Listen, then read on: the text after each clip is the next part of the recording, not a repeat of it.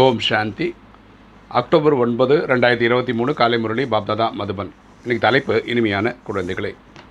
எவ்வளவு நினைவில் இருக்கின்றீர்களோ பவித்திரமாகிறீர்கள் ஆகுகிறீர்களோ அந்த அளவு பரலோகிக்க தாய் தந்தையின் ஆசீர்வாதங்கள் கிடைக்கும். ஆசீர்வாதங்கள் கிடைப்பதால் நீங்கள் சதா சுகமானவர்களாக ஆகிவிடுவீர்கள். அப்போ சொல்ல இனிமையான குழந்தைகளை நம்ம எவ்வளோக்கு எவ்வளோ ஆரோ பரமாத்மா நினைவில் இருக்கோமோ எவ்வளோக்கு எவ்வளோ தூய்மையாகிறோமோ அந்தளவுக்கு நமக்கு வந்து அப்பா அம்மா கிட்டேருந்து ஆசி கிடைக்கும் ஆசீர்வாதம் கிடைக்கும். நம்ம எப்போவுமே சுகமானவர்களாக இருப்போம். இன்றைக்கி கேள்வி பாபா அறிவுரை தருகிறார்.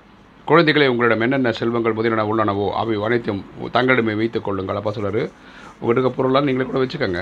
ஆனால் ட்ரஸ்டியாகி நடந்து கொள்ளுங்கள். புரிஞ்சுக்கோங்க செய்வோர் செய்வோர் பரமாத்மா போ ஒரு டூல் தான் புரிஞ்சுக்கோங்க.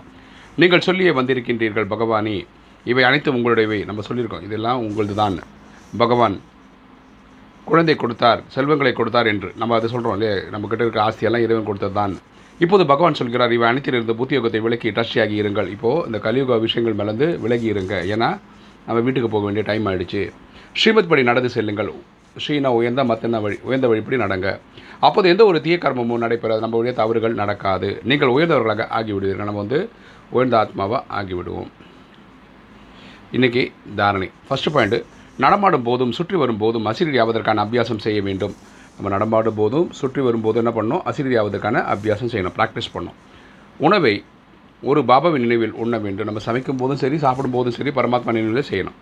ரெண்டு தாய் தந்தையின் ஆசீர்வாதங்களை பெற வேண்டும். அப்பா அம்மாவுடைய ஆசீர்வாதங்களை பெறணும். ட்ரஸ்டியாக இருக்க வேண்டும். அதாவது நம்ம பொறுப்பாளராக இருக்கணும். எந்த ஒரு தீய செயலும் செய்யக்கூடாது. நம்ம வழியே தவறுகள் நடக்கக்கூடாது. ஏன்னா ஏற்கனவே நடந்த தவறுக்கு தான் மண்மனபாவம் பண்ணி தன்னை ஆத்மாவினை புரிந்து ஆத்மாவின் தந்தை நினைவு செய்து பாவத்தை அழிச்சிட்ருக்கோம் வரதானம்.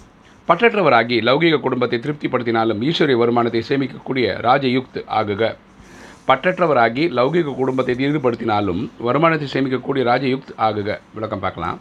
பல குழந்தைகள் லௌகிக செயல்கள் லௌகிக குடும்பம் லௌகிக சம்பந்தம் தொடர்பை பராமரித்துக் கொண்டு தனது பரந்த புத்தியின் மூலம் அனைவரையும் திருப்திப்படுத்திக் கொண்டு மேலும் ஈஸ்வர வருமானத்தின் ரகசியத்தை தெரிந்து கொண்டு விசேஷமான பங்கை பெற்றுக்கொள்கிறார்கள். நிறைய பேர் என்ன பண்ணுறாங்கன்னா குடும்பத்திலையும் இருக்காங்க ராஜயோக சேவையும் பேலன்ஸ்டாக பண்ணுறாங்க அதுபோல் ஏகனாமி மற்றும் எக்கானமி இருந்து பட்டற்ற குழந்தைகளாக இருக்கிறார்களோ அவர்கள் அனைத்து பொக்கிஷங்கள் நேரம் சக்திகள் மற்றும் ஸ்தூல செல்வத்தையும் லௌகிகத்திலிருந்து சிக்கனம் செய்து அலௌகிக காரத்தில் பரந்த மனதோடு பயன்படுத்துவார்கள்.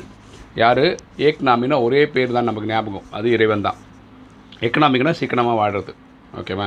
யார் இந்த பேலன்ஸாக இருக்காங்களோ குடும்பத்துக்காக செலவு பண்ணி அதில் மிச்சப்படுத்தி பாபா சேவைக்கு ஈடுபடுத்துகிறாங்களோ அது கரெக்டான வே சிக்கனம் செய்த அலௌகிக காரியத்தில் பரந்த மனதோடு பயன்படுத்துவார்கள். அப்படிப்பட்ட யுக்தி யுக்து ரகசியங்களை அறிந்த குழந்தைகள் தான் மகிமைக்கு தகுதியுடையவர்களாக இருக்கிறார்கள். இந்த விஷயம் புரிஞ்சு தெரிஞ்சு நடந்துக்கிறவங்க தான் மகிமைக்குரிய ஆத்மாக்கள் அப்பா சொல்கிறார் ஸ்லோகன்.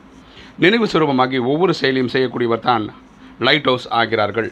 நினைவு சுரூபமாகி ஒவ்வொரு செயலும் செய்யக்கூடியவர் தான் லைட் ஹவுஸ் ஆகிறார்கள். யார்? அப்பாவோட நினைவு நினைவிலே இருந்து ஒரு ஒரு காரியம் செய்யலாம் கர்ம யோகியாக இருக்காங்களோ? ஒரு ஒரு கர்மத்தையும் இறைவன் நினைவிலிருந்து செய்கிறாங்களோ அவங்க தான் லைட் ஹவுஸ் அதாவது எல்லாருக்குமே வெளிச்சம் தரக்கூடியவர்களாக இருப்பார்கள். ஓம் சாந்தி.